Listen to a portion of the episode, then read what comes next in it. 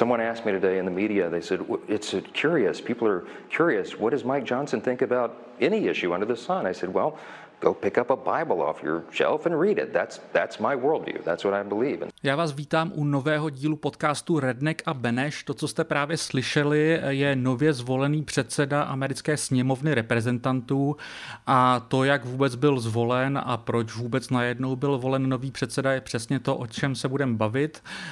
Jak už vyplývá z názvu tohohle podcastu, nejsem tady sám, ale opět tady vítám i mého kolegu Honzu Beneše. Ahoj Honzo. Ahoj Matěj a děkuji, že tady tohle téma teda zpracujeme, protože to je šaškárna. Ono toho je docela hodně co probrat a celý ten proces byl docela chaos.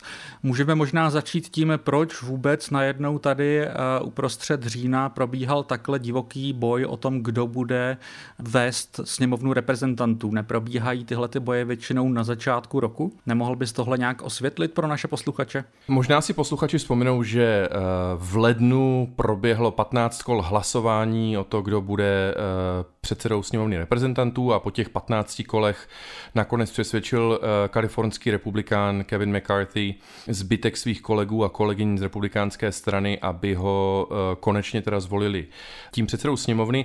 Akorát, že výměnou za to, aby v tom 15. kole skutečně ty hlasy získal, tak vlastně svolil ke spoustě ústupků a ten jeden ústupek se ukázal být vlastně uh, jakýmsi mečem, který mu potom setnul hlavu. Šlo o to, že on zavedl nové pravidlo, nebo respektive republikáni si odhlasovali na jeho pokyn nové pravidlo a to je, že může kdokoliv vyvolat eh, hlasování o důvěře, jako kdyby tomu předsedovi sněmovny a prostě může vlastně iniciovat jako kdyby jeho odvolání. No a co se potom stalo, bylo, že v září hrozil uh, USA uh, takzvaný government shutdown, to znamená, že hrozilo, že prostě nebude odhlasovaný rozpočet federální vlády. Uh, Kevin McCarthy nechtěl, aby k tomu došlo a úplně na poslední chvíli, skutečně jako to byly vlastně hodiny, uh, než měli prostě že spousta federálních úředníků by přišla v tu chvíli, jako no, byla, by, byla by poslána domů, že nemůže, domů, že nemůže pracovat v práci, ne, ne, nechodil by jim plat a tak dál, hrozilo by i zavření národních parků a podobně. Tak on v ten moment řekl, OK, tak já se domluvím teda s demokratama na nějakým uh, dočasným balíčku, což se skutečně stalo. Ten balíček nakonec vlastně byl odhlasován vyšším počtem hlasů demokratů než republikánů. No a právě té malé, ale velmi hlasité frakci těch skutečně MAGA, um, těch Make America Great Again, těch trumpistických eh, zákonodárců a zákonodárkyň z republikánské strany ve sněmovně reprezentantů, těm se tady tohle gesto, nebo vůbec tady ta dohoda s demokraty vůbec nelíbila a um, myslím, že dva dny potom, co vlastně došlo k tomu hlasování, no tři dny potom, co došlo k tomu prohlasování toho budžetu, tak vyvolali právě to hlasování uh, o nedůvěře tomu uh, předsedovi sněmovny. No a uh, ono by vlastně normálně by republikáni společně s demokraty by mohli v pohodě toho předsedu sněmovny uh, podržet. Vlastně by nemuselo dojít k tomu, k čemu následně došlo, k tomu, že najednou sněmovna neměla uh, zvoleného předsedu sněmovny. Jenomže Kevin McCarthy hnedka po tom hlasování šel v neděli uh, do jedné z nejsledovanějších televizních show celonárodních a tam obvinil demokraty z toho, že vlastně oni zavinili to, že skoro došlo k tomu shutdownu. Tím demokraty jako dost znechutil, protože, jak říkám, oni hlasovali vyšším počtem než, než republikáni, proto aby ten nějaký ten budget aspoň prošel. Takže takže oni se nakonec vlastně v tom hlasování za odvolání, to vyslovení nedůvěry tomu předsedovi sněmovny reprezentantů, tak se vlastně postavili vedle, vedle těch nejradikálnějších, těch nejpravicovějších uh, republikánských, nejhlasitějších křiklounů a Kevina McCarthy ho odvolali a v tu chvíli začala naprostá shit show.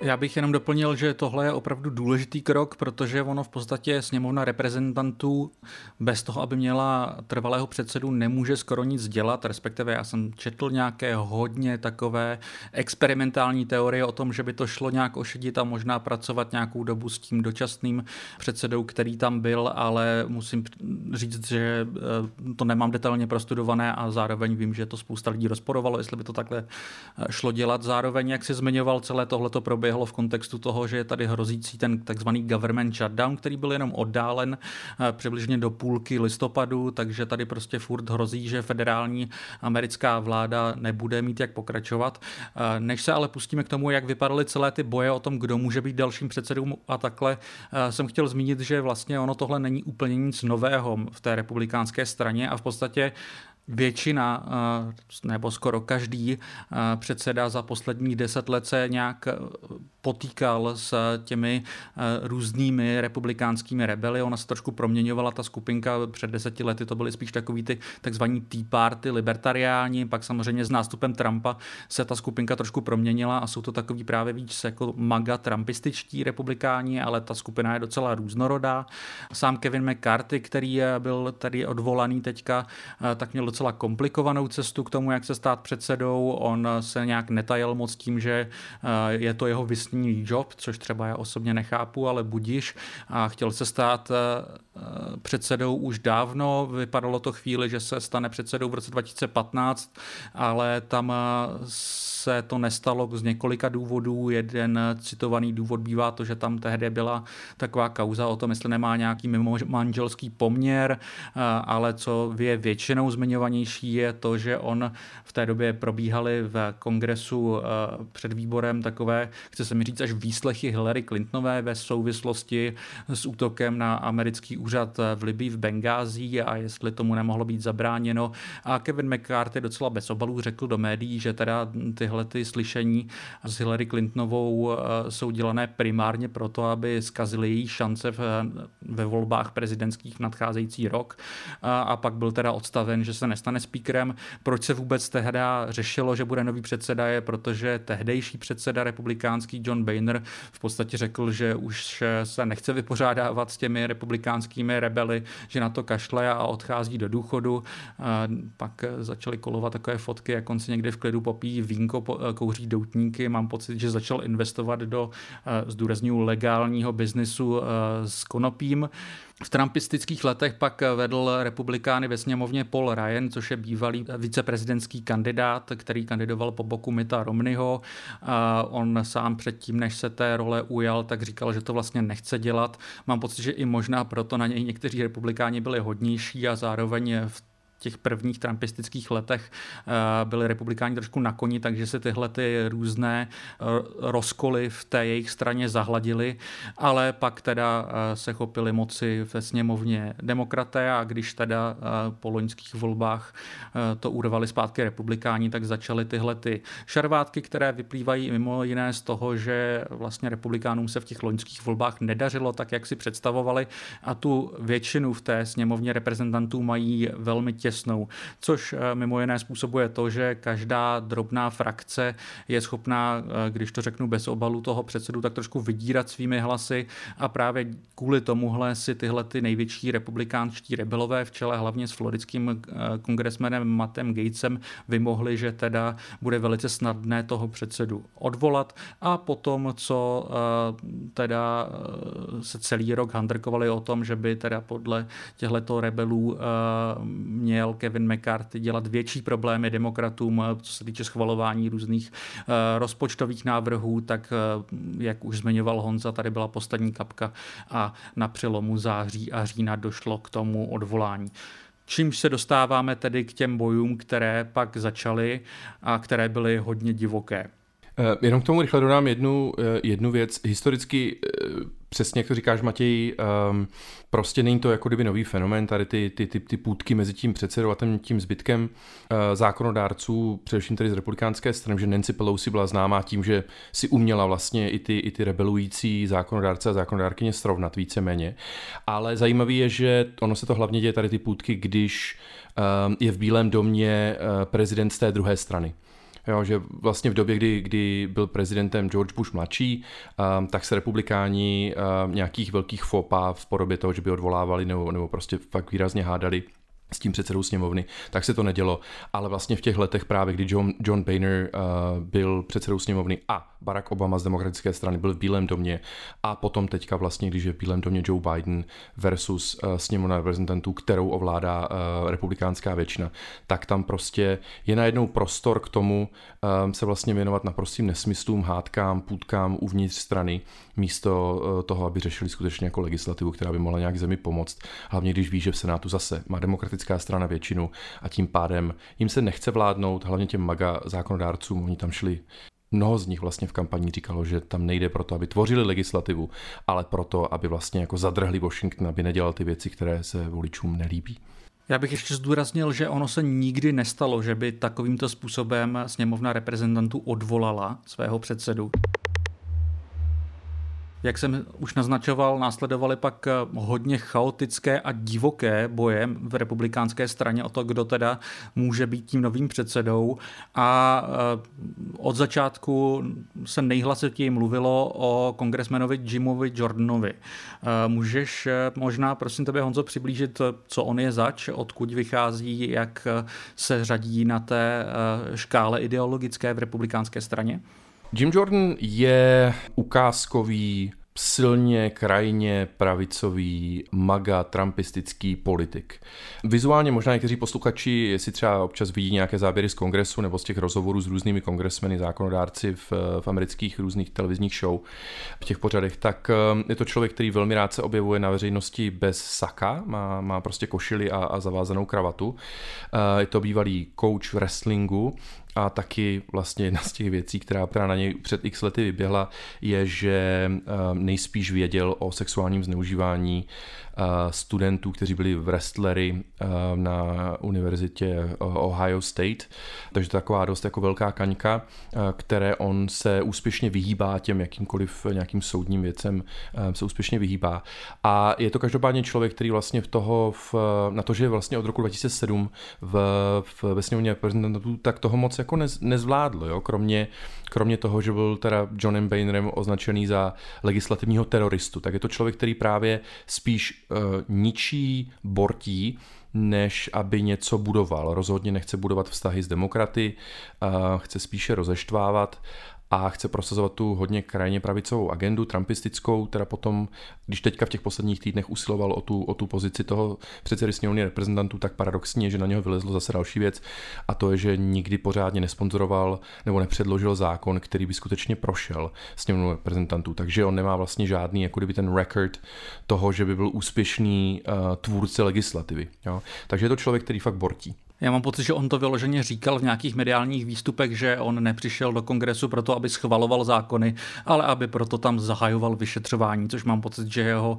působení tady eh, vystihuje docela dobře. Ta snaha ho zvolit trvala nějakou dobu. Eh, mně se utkvěla v paměti obzvlášť z jednoho toho hlasování eh, ve, ve sněmovně fotka, kdy teda na pětě sedí čekající Jordan a přímo za ním sedí nedávno odvolaný Kevin McCarthy McCarthy a zatímco Jim Jordan je napjatý, tak eh, za ním se Kevin McCarthy směje a mám pocit, že je vidět, že se mu ulevilo, že tohle už nejsou jeho problémy. No, tím mě ještě přivádí jedné věci. On, um, faktem je, že teda jako legislativně slabý, ale na druhou stranu byl předsedou nebo je předsedou toho House Judiciary Committee. Takže právě té, té komise, která může vést ta vyšetřování. Takže měl jako velmi silnou pozici tady, aby vedl právě ta vyšetřování. Takže tu svoji agendu jako velmi dobře prosazoval v kongresu. Jo? Jenom prostě to není uh, agenda, která by byla nějak konstruktivní a vedla k nějakým jako uh, věcem, které by mohly nějak zásadně ovlivnit život Američanů. Vzhledem k tomu, jak důležité je tohle pro určitou frakci republikánů, tak asi není překvapivé, eh, když znova zdůrazníme, že Jim Jordan je docela velký miláček eh, Donalda Trumpa a jeho fanoušků, protože samozřejmě tyhle ty vyšetřování, ať už jde o Huntera Bidena nebo jiné věci, jsou pro ně velice klíčové a jsou vlastně pro ně, nebál bych se říct, důležitější než jakékoliv prosazování jakýchkoliv konkrétních zákonů. Vlastně ještě musíme říct, že eh, Jim Jordan byl až druhým eh, člověkem, který vlastně byl nominovaný nebo, nebo jako kdyby se ucházel o tu pozici, protože úplně první jméno, které proběhlo, byl Steve Scalise, eh, jako kdyby šéf té majority republikánské ve sněmovně reprezentantů, je to zákonodárce z Louisiany a původně vlastně si ho uh, za zavřenými dveřmi republikáni zvolili jako toho, toho kandidáta, ale nakonec se ukázalo, že právě i díky tlaku to Jima Jordana um, a jím zpřízněných uh, zákonodárců a zákonodárkyň, tak prostě Steve Scalise tu šanci ztratil a teprve potom přišel Jim Jordan. A tam, tam skutečně jako docházelo ke spoustě, to je jeden tlak uvnitř teda jako během toho hlasování, no potom hlasování, kdy teda Steve Scalise vlastně měl být, mělo se přejít k tomu hlasování, že jo, plénu, tak k tomu ani pořádně nedošlo, protože prostě se vědělo, že Jim Jordan a spol tomu zabrání, aby, aby byl zvolený. No a pak Matěj zmínil, um, že proběhla různá kola toho hlasování, ale mezi těmi koly hlasování, aby Jim Jordan tedy získal um, skutečně ten post uh, předsedy sněmovny reprezentantů, tak ale došlo k několika jako průšvihům a to bylo to, že ti lidé zpříznění s Jimem Jordanem, ti lidé zpříznění s Donaldem Trumpem začali volat těm zákonodárcům, kteří nebyli, kteří nehlasovali uvnitř za těmi zavřenými dveřmi pro, pro Jima Jordana a začali jako dost nevybíravě tlačit na ty různé zákonodárce, volali jejich rodinným příslušníkům, případně vyhrožovali těm zákonodárcům, že jejich rodinní příslušníci prostě přijdou o život nebo přijdou o zdraví a podobně. Jako dost odporná věc, bohužel v současné republikánské straně, minimálně teda ve sněmovně reprezentantů, vlastně už dneska běžná věc, když to člověk dá dohromady s tím 6. lednem, do kterého byl Jim Jordan velmi zapleten, eh, tak ta atmosféra momentálně eh, v republikánské straně, vůbec ve sněmovně reprezentantů, eh, to, to násilí tam vždycky prostě visí ve vzduchu a bylo to dost odporný. Takže bylo vlastně dobře, že Jim Jordan zvolený nebyl. Ještě vtipná věc byla, že Jim Jordan s každým kolem mu vlastně ubývalo těch hlasů, které by pro něho byly. Takže se ukázalo, že naprosto není kandidát, kterého by někdo chtěl. A tím pádem se přešlo k tomu kompromisnějšímu kandidátovi, že jo, Matěj? Jak zmiňuješ tu docela vypjatou atmosféru mezi republikány, tak já bych ještě zmínil, že naopak teda musím říct, že celou dobu, co jsem to sledoval, tak bylo vidět, že naopak demokrati se dost baví těmito roztržkami mezi republikány a během těch hlasování neúspěšných se často smáli v té sněmovně a ironicky tleskali a takhle. Tak zatímco republikáni, jak říkáš si, různě až skoro vyhrožovali násilím, tak demokrati se zdá se velice dobře bavili volili. Každopádně, když nevyšly eh, tyhle ty volby těchto těch více trumpistických kandidátů, eh, tak přišel čas, eh, řekněme, toho stranického establishmentu se tam pokusit dosadit někoho vlastního a tím se ukázal být kongresmen Tom Emmer, který ale dlouho vlastně svoji kandidaturu nevydržel. Doslova to trvalo čtyři hodiny. Po tom, co si ho zase za zavřenými dveřmi tajným hlasováním zvolili republikáni, tak se ukázalo, že v momentě, kdy tohle jméno jako kdyby vyšlo na veřejnost, tak Donald Trump začal žhavit telefon, začali další trumpističtí zákonodárci žhavit telefony různě tlačit na, na, ty, na ty svoje kolegy a kolegyně a během čtyř hodin Tom Emers prostě uh, odvolal tu svoji kandidaturu a, a najednou zase bylo, zase byl jako průšvih, nevědělo se, co se bude dít. E, Mezitím, to si myslím, že je důležité, taky abychom připomněli, že zatímco Jim Jordan prohrál ty tři kola hlasování, tak vždycky vyhrál Hakim Jeffries, to znamená ten, ten šéf eh, té demo, demokratické menšiny ve sněmovně reprezentantů. Začal se v některých kuloárech přemýšlet nad tím, jestli náhodou se nedohodnout s demokraty na tom, že by nějakou chvíli tomu šéfoval Hakim Jeffries, než se prostě vyřeší ten, ten budget a, a, a pomoc um, Izraeli, Ukrajině Ukrajině a tak dál. Ale místo toho vlastně nakonec přišlo rozuzlení, které my jsme, myslím, Matěj, teď nevím, jestli nechci za tebe mluvit, jo, ale já ho úplně nečekal tak rychle. Já jsem ho rozhodně nečekal, abych jenom rychle doplnil, že ty říkáš, že tam vyhrával ty hlasování Hakim Jeffries, tedy eh, šéf demokratů ve sněmovně, eh, vyhrával v tom smyslu, že dostával nejvíc hlasů, ale nedostával dostatek hlasů na to, aby se stal předsedou, proto tam probíhaly ty spekulace o tom, jestli by třeba nějaký republikáni nemohli přeběhnout a třeba dočasně by to vedl demokrat, což samozřejmě by bylo pro většinu republikánů naprosto nepřijatelné, protože současná republikánská strana není opravdu připravená jakkoliv spolupracovat v podstatě s demokraty. Já bych ještě zmínil, že teda bavíme se tady o tom, jak krátce eh, trvala kandidatura Toma Emera, toho řekněme establishmentového kandidáta a že teda v tom hrál velkou roli Donald Trump, který, eh, jak jistě všichni víte, eh, když někoho nemá rád, tak si moc nebere skrupule, takže on psal různé posty na svojí sociální sítě, takhle označil Toma Emera za globalist rhino, přičemž rhino je zkrátka pro Republican in name only, v podstatě se tak snaží někteří konzervativní republikáni republikáni označit republikáni, kteří jsou sice republikáni, ale podle nich jsou v podstatě eh, demokraté. Eh, ještě mi utkvěla v paměti fráze od Donalda Trumpa, že označil Toma Emera za Nancy Pelosi v obleku, což eh, mi přijde taky takové jako trademark trumpovská přezdívka. Každopádně, jak už se naznačoval, pak došlo k tomu docela nečekanému rozuzlení a nakonec byl zvolen předsedou sněmovny. Ve středu tento týden byl zvolen louisiánský kongresmen zvolen Mike Johnson. A když říkáme, že to bylo pro nás trošičku překvapení, ono se o něm mluvilo, ale ono to bylo překvapení i docela pro dost lidí v kongresu a když si trošičku zahledáte, tak najdete docela dost výroků různých kongresmenů, senátorů, že vlastně moc neví, kdo Mike Johnson je a že si ho sami budou muset vygooglit. To myslím, že říkala senátorka Susan Collins. Takže opravdu nejde o někoho, eh, o kom by se mluvilo nějak dlouho. V kongresu je eh, od roku 2016 byl vynesen tady do kongresu na takové té trumpistické eh, vlně.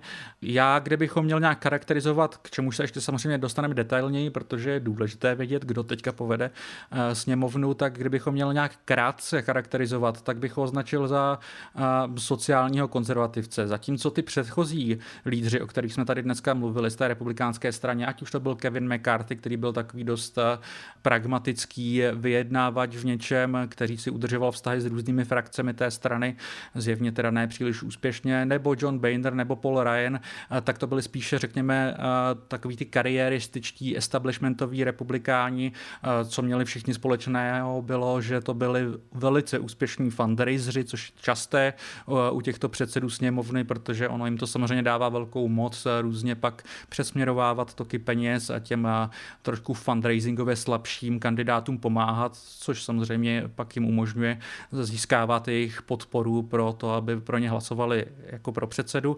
No ale Mike Johnson eh, je vším možným, ale ne eh, něčím takovým a jak říkám, je to eh, dost možná nejostřeji sociálně konzervativní republikán, který na tomto postu minimálně, řekl bych, od 90. let od Newta Gingriche. Já nevím, já kdybych si otevřel encyklopedii sociálního konzervatismu, tak asi buď to na přední straně, anebo přímo hnedka vedle té definice bude fotka Mikea Johnsona hodně si dělají srandu z toho, že je to prostě to generické americké jméno Mike Johnson, jakože když to vygooglíš, tak vlastně jako, jako najdeš tolik Mikeu Johnsonu, že, no Michaelu Johnsonu, že, že vůbec nevíš, co s tím a netušíš, navíc on vypadá prostě úplně jako normálně, prostě řekněme jako úplně uh, průměrný, jako, jako 51-letý američan, běloch. No, je to, je to jako velká neznámá a my jsme se i spolu bavili o tom, že Jedna z těch věcí, která je problematická na téhle volbě, vedle toho sociálního konzervatismu, je to, že nejenom, že je neznámý, ale on fakt nemá, jako, nemá napojení na nikoho. On, ta, ta pozice toho předsedy sněmovny má fungovat jako nějaké pojítko a, vyjednávat, vlastně to má být ten hlavní mediátor a vyjednavač mezi Bílým domem a sněmovnou reprezentantů a zároveň sněmovnou reprezentantů a senátem. Ale on tam nikoho nezná. On ty, on, oni neznají jeho, neví, jestli mu můžou věřit, eh, jaké postoje přesně zastává, k tomu se ještě dostaneme. A já jsem četl ještě zase článek na politico.com, který teda byl jako hodně, musím říct, že takhle sarkastický text, jako kdyby nenápadně jsem dlouho nečetl, kde se ptali zahraničních diplomatů na to, jestli znají uh, Mikea Johnsona a oni vůbec vlastně říkali úplně to stejné, jak si, jak si zmiňoval, že si ho musí vygooglit, uh, snažili se jako mluvit diplomaticky, na druhou stranu nikdo tam nechtěl říct svoje jméno, protože si z něho stříleli, že, že fakt je to jako naprosto neznámý člověk. Jediné, co o něm víme, co se týká zahraniční politiky třeba, um, nebo teda spíš zahraniční um, nějaké zkušenosti se zahraničními cestami je, že právě s Jimem Jordanem, se kterým jsou velcí kamarádi a, a dokonce ho označuje uh, Mike Johnson za svého jakéhosi mentora, tak spolu v roce 2020 navštívili Izrael i se, svým, se svými manželkami a navštívili přímo i uh, Benjamina Netanyahu.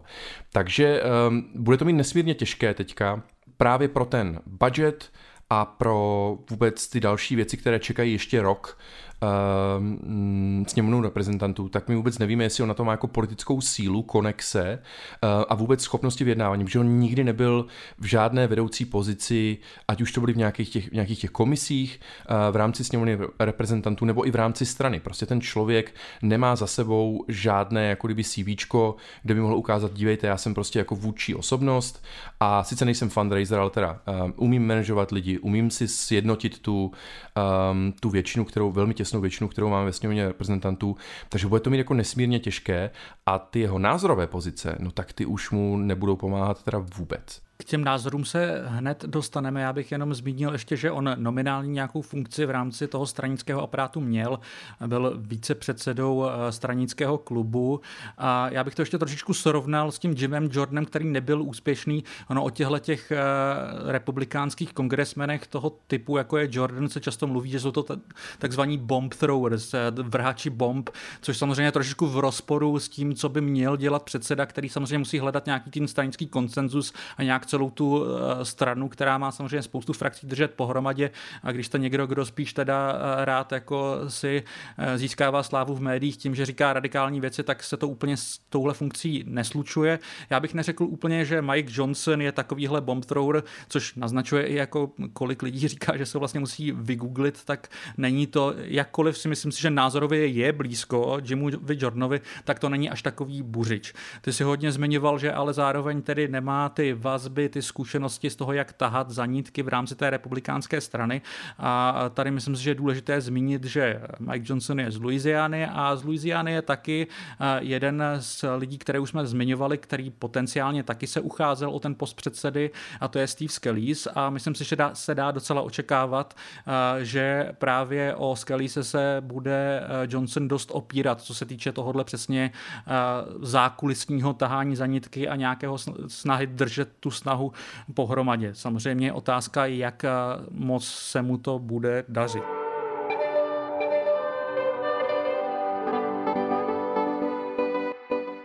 My jsme už nějak nakousli, že teda uh, Mike Johnson je velice sociálně konzervativní kongresmen a chtěli bychom si projet pár jeho nějakých nejslavnějších postojů.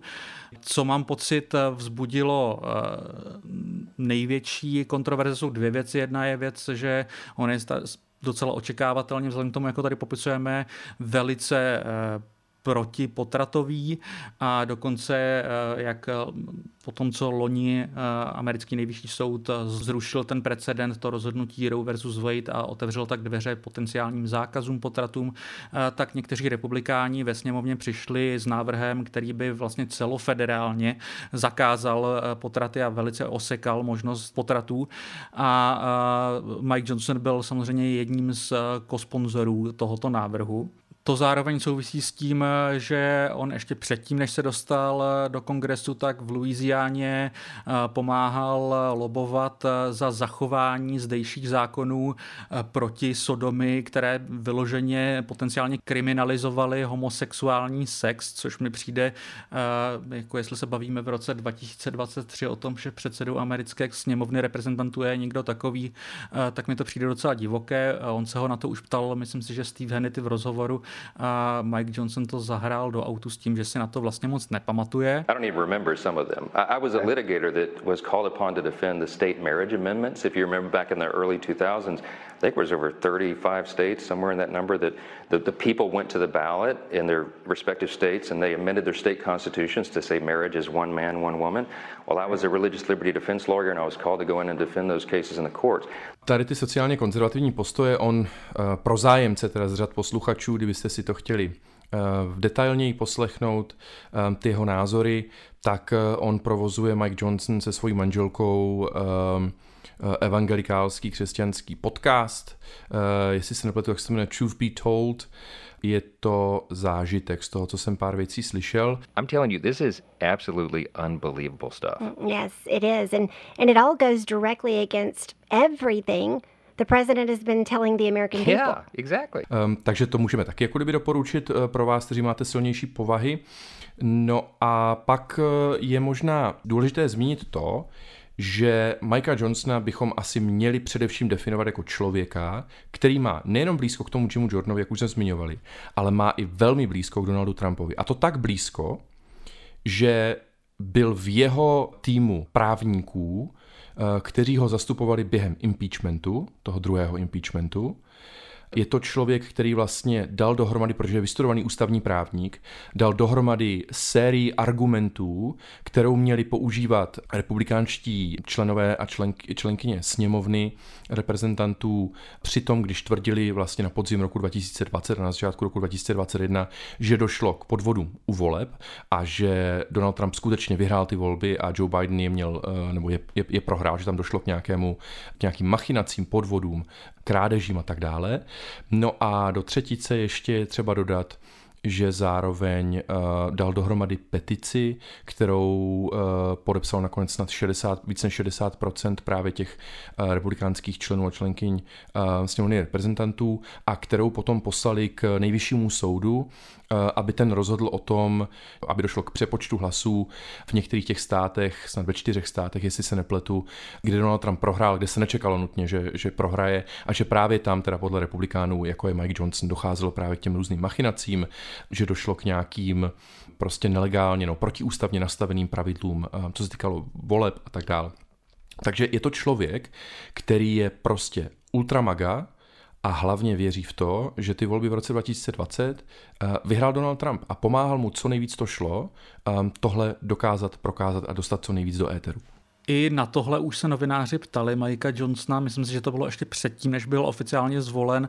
A tam byl docela kouzelný moment, kdy, když se na to novináře Mikea Johnsona ptali, tak on byl obklopený velkou skupinou republikánských kongresmenů, kteří na ty novináře, kteří se opovážili ptát na to, jak teda se staví k těm minulým prezidentským volbám a k těm obviněním z toho, že byly sfalšované, tak republikáni začali na ty novináře bučet a jedna z kolegyň eh, Mikea Johnsona, myslím, že ze Severní Karolíny, Virginia Fox, tak vyloženě volala na novináře, ať zavřou hubu, což mi přijde, že to hodně vypovídá teda o současném naladění republikánské strany.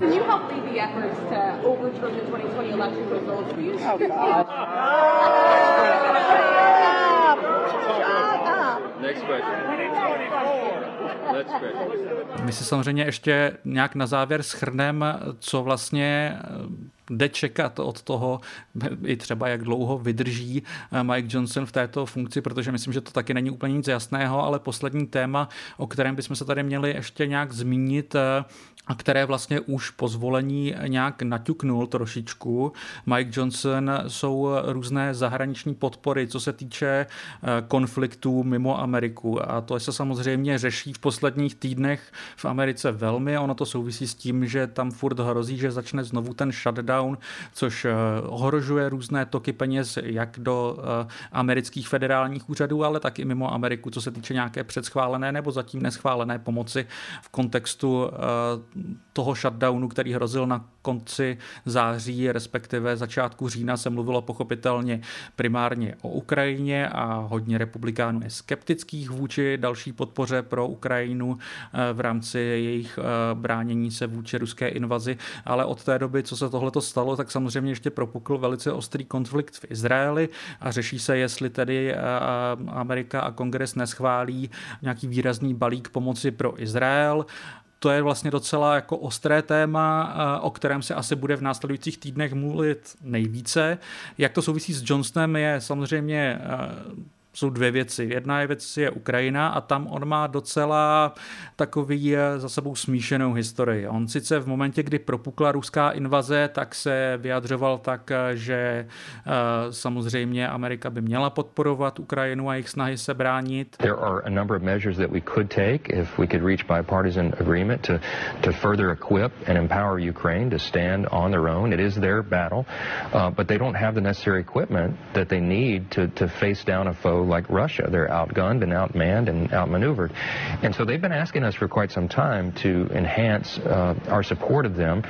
There's obviously a direct uh, interest that the American people have in doing so. Ale zároveň pak, jak postupovali měsíce, tak uh, ono těch balíků, o kterých se hlasovalo, bylo více a docela uh, u výrazného počtu z nich byl Mike Johnson proti. Takže tady je velká otázka, jakou budoucnost uh, ta americká pomoc pro Ukrajinu má. O tom, že je eh, mezi republikány velká frakce, která na to nahlíží skepticky, se mluví v podstatě od začátku té ruské invaze. V dost ostrém kontrastu k tomu je naopak Johnsonovi postoje vůči Izraeli. On to Honza už tady naznačoval, že Johnson i Izrael navštívil. On vzhledem k tomu, že je velice sociálně konzervativní, má blízko k evangelikálům, tak to samozřejmě, co se týče těch amerických demografických skupin, nejsilnější podpora pro Izrael přichází právě mezi evangelikály. Občas někteří lidé vtipkují, že američtí evangelikálové podporují Izrael víc než američtí židé. Mike Johnson hned, jak se chopil tedy nového postu, tak říkal, že je to pro něj velká priorita. Our nation's greatest ally in the Middle East is under attack. The first bill that I'm going to bring to this floor in just a little while will be in support of our dear friend Israel, and we're overdue in getting that done. Ve sněmovně už proběhlo i symbolické hlasování, které vyjadřovalo podporu pro Izrael a odsuzovalo Hamas. Jak říkám, tohle bylo velice symbolické hlasování a na stole je teďka vlastně, co se stane s tou reálnou finanční pomocí. Tam je několik variant, jak se tohle může stát, o čem se mluvilo, vzhledem k tomu, že tady jak znova zdůraznuju, vysí ve vzduchu ten shutdown, tak eh, se mluvilo o tom, že třeba může dojít k nějakému dílu, že eh, se ty balíky spojí a schválí se zároveň pomoc pro Ukrajinu, pomoc pro Izrael. Eh, vím, že Mike Johnson říkal, že je proti tomuhle návrhu, vím, že v kongresu taky není jediný, že je tam spousta politiků, kteří si myslí, že se o tom musí hlasovat zvlášť a je to vlastně dost ošemetná otázka a já si třeba osobně vůbec netroufám teďka typovat, jak tohle dopadne, ale každopádně každopádně to bude jedna z nejvýraznějších agent, co teďka ve sněmovně bude v následujících týdnech. K tomu jenom krátce dodám, že uh, to vlastně taková douška, jako co se týká demokratů, jo.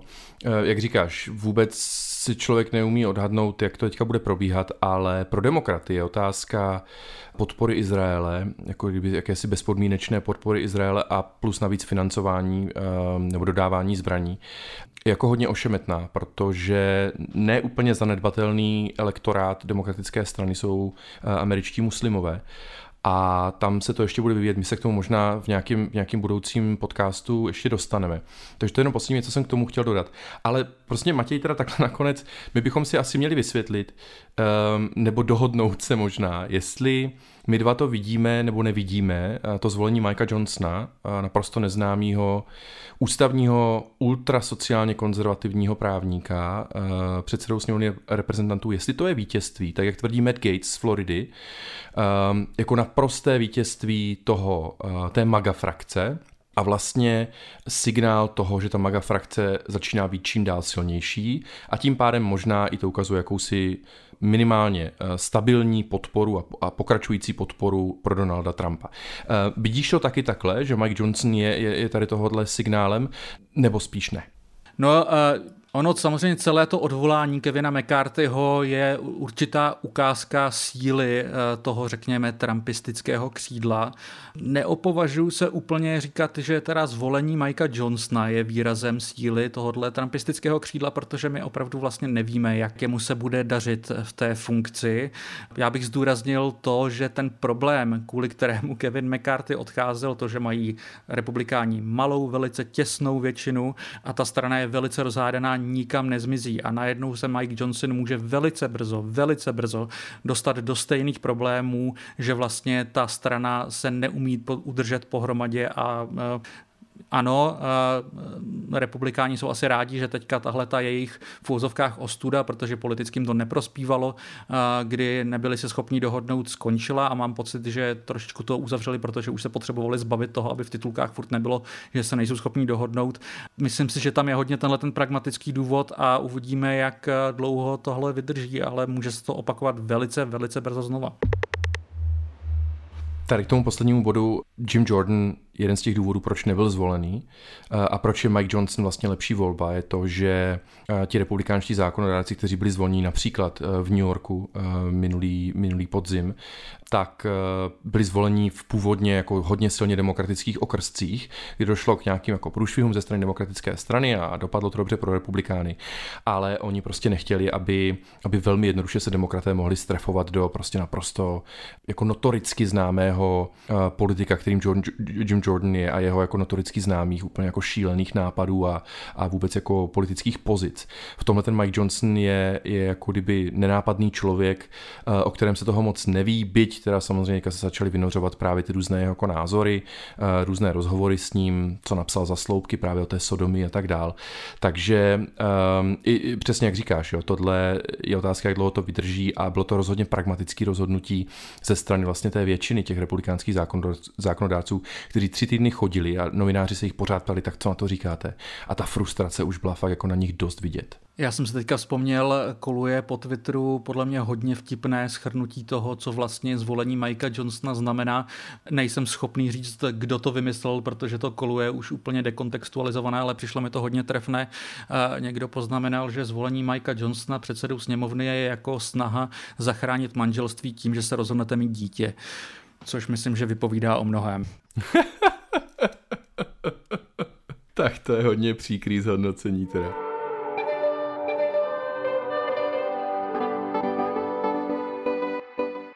Ještě bych se tě na závěr eh, zeptal, co si myslíš, že znamená eh, zvolení Mikea Johnsona eh, pro ty prezidentské volby příští rok. Myslíš si, že samozřejmě je otázka, jestli on tam do té doby vůbec vydrží, ale když teďka pro teď budeme předpokládat, že ano, jak se to snoubí s příštími volbami prezidentskými? No, to je otázka, protože to hnedka vlastně začalo kolovat na internetu jakési konspirační teorie právě kvůli tomu, že on má tu historii s, s tím, že pomáhal Donaldu Trumpovi jako kdyby propagovat vůbec um, tu ideu, že došlo k nějakým podvodům v těch minulých prezidentských volbách, uh, tak představa, že, předsed, že předsedou sněmovny, která schvaluje potom na začátku ledna um, po těch volbách ty výsledky těch voleb, a že tím předsedou sněmovny je někdo, kdo, kdo prostě může od počátku spochybňovat celý ten proces, vůbec ten mechanismus té volby v těch jednotlivých státech, pokud se mu nebudou líbit ty výsledky, tak je to samozřejmě jako docela děsivá věc. Na druhou stranu on nemá, nemá pravomoc prostě to nějak zásadně zvrátit, protože samozřejmě tím nejdůležitějším člověkem je potom viceprezident, respektive v téhle chvíli viceprezidentka, která pak schvaluje všechny ty výsledky, co by jako kdyby předsedkyně Senátu ale jako moc dobře to nepůsobí. V tomhle právě jsem, jsem jako kdyby naznačoval, že to někteří můžou považovat za vítězství maga, protože najednou jako vlastně člověkem, který je jako kdyby hierarchicky třetím v pořadí po prezidentovi, viceprezidentce, tak je předseda sněmovny reprezentantů a momentálně je to tenhle naprosto nevyspytatelný člověk s dost extrémními názory a navíc vírou v to, že Donald Trump měl být právoplatně zvoleným prezidentem po volbách 2020. Ehm, já nevím, jak to vidíš ty? Ehm, já už teďka ty primárky, my si jim věnujeme, ehm, je to téma, Uh, a já vlastně, no, nevím, co dalšího do toho ještě může ten Mike, Mike Johnson uh, vnést. Co ty na to? Když už jsi zmínil primárky, eh, nezaznamenal jsem, že by se k tomu vyjádřil eh, přímo vlastně nejsilnější Trumpův oponent Ron DeSantis, ale co se týče komentátorů, kteří vím, že k němu mají blízko, tak eh, mám pocit, že byl Mike Johnson primárně chválen, ale vlastně abych navázal na to, co říkáš i o tom rozporování těch předchozích voleb, mě první, co mě napadlo, tak když si vezmeš, že teda s tímto předsedou novým Mikem Johnsonem, jaké témata jsou s ním spojované. Je to přesně rozporování voleb. Jsou to ostré názory eh, na reprodukční práva. Pak, co jsme, mám pocit, úplně zas tak moc nezmiňovali, tak on má samozřejmě docela ostré názory na eh, americký sociální stát, což je něco, co, o čem v uplynulém roce mluvili republikáni, že by to rádi zeškrtali. To je dokonce Donald Trump varoval, ať na to nešahají, že je to velice nepopulární. A eh, já, když tohle všechno slyším, tak si nemůžu nespomenout na loňské volby do kongresu, kde republikáni hodně očekávali, že teda přijde velká rudá vlna, která smete demokraty a oni pak se chopí moci v obou komorách a Bůh ví, co bude následovat. A to se úplně nestalo a docela dost analytiků se shoduje, že ty věci, které podrazily republikánům nohy, byly právě uh, fanatická podpora pro Donalda Trumpa a jeho obsesivní mluvení o tom, že teda ty předchozí prezidentské volby byly ukradené, což zjevně moc Američanů mimo to úplně ultra jádro republikánů nechce moc dál poslouchat. A to druhé téma bylo právě zpřísnění interrupčních práv. Takže já se trošku říkám, že samozřejmě Bůh ví, jak tohle dopadne a samozřejmě já bych se nebál říct, že demokraté jsou schopni pokazit docela dost věcí, ale mám pocit, že čistě v retorické rovině to nahrává přesně tomu, co podrazilo nohy republikánům loni. Takže mám pocit, že v tomhle ohledu to vlastně není pro republikány obecně úplně nejlepší zpráva, byť eh, pro maga republikány to teďka vypadá jako vítězství, ale tak to je možná trošičku příběh celé republikánské strany v posledních letech, že zatímco maga vyhrává, tak eh, je otázka, jestli se v obecnější rovině ta strana nestává pro mnohé nevolitelnější a nevolitelnější. Je to přesně tak.